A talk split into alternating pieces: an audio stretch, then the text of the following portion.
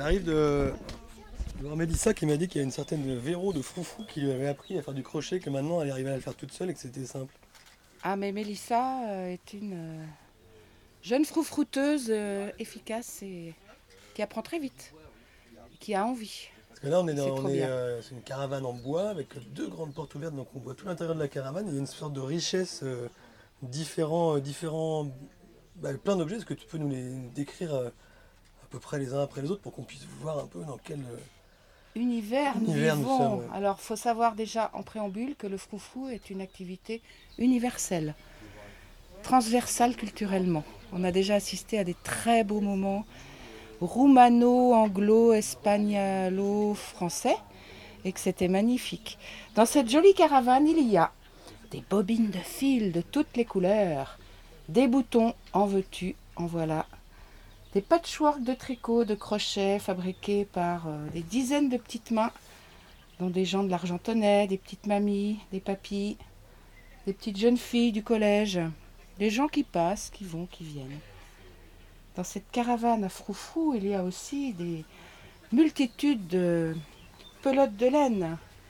Il y a des aiguilles, il y a des fils, il y a de la couleur, il y a plein de belles choses. En fait, toutes ces choses, elles sont là pour donner envie donner envie de créer, donner envie de réparer, de recycler, se poser, discuter, se rencontrer, échanger des techniques, des envies, des couleurs, des formes, des matériaux. C'est un lieu magique. hmm. C'est vrai que c'est. Ça donne envie. Enfin, pas à moi, tu sais bien, mais. Comment ça, pas à toi? Alors là, je te défie, Mathieu. Tiens, regarde, voilà. On Ah, a, on a, Alors là, on a un exemple. On a un exemple typique. On a lancé l'idée mardi que le froufrou euh, flocon était destiné à la réparation, entre autres, des vêtements de Donc, travail. t-shirt de. Voilà. Donc, on va lui proposer quelque chose de fabuleux. Il va pas en revenir. On va lui proposer de réparer son t-shirt.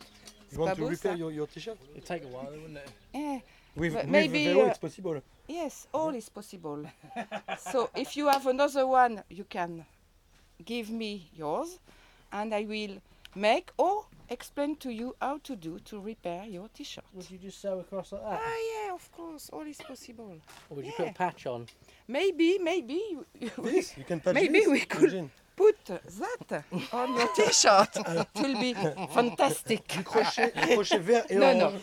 no. We, we have other uh, things to repair. It's not a problem. Because I don't want my belly to get too warm. Sorry, I'm, I don't That make might that might Yes. make my belly really warm. So we will make a little uh, broderie and a crochet. Yeah, yeah, yeah. Oui, donc c'est un petit peu le thème aussi. Voilà, on a une jeune fille qui Ah, tricote D'accord. that et qui euh, souhaite euh, contribuer à la réalisation de cette. euh, Et là, Teresa. Hi. Ça y est, ils sont arrivés. Ils arrivent tout juste. Euh, euh, le Cast Castellon. Yes. Voilà, voilà, c'est un lieu super là. Donc Froufrou, ah, donc là toute la semaine, il y a des gens qui vont venir. Qui, Il y a un fil rouge, il y a quelque qui vont, chose. qui viennent, en fait, au gré des envies. Donc l'idée quand même, c'est vraiment d'être ouais, sur le, la réparation des vêtements de travail, parce qu'on est sur flocon et on est sur euh, quelque chose qui nous semble cohérent. Mais aussi les petites envies. Là, on a envie de recouvrir ce, ce pouf de lait. On va le transformer en moins lait. hein.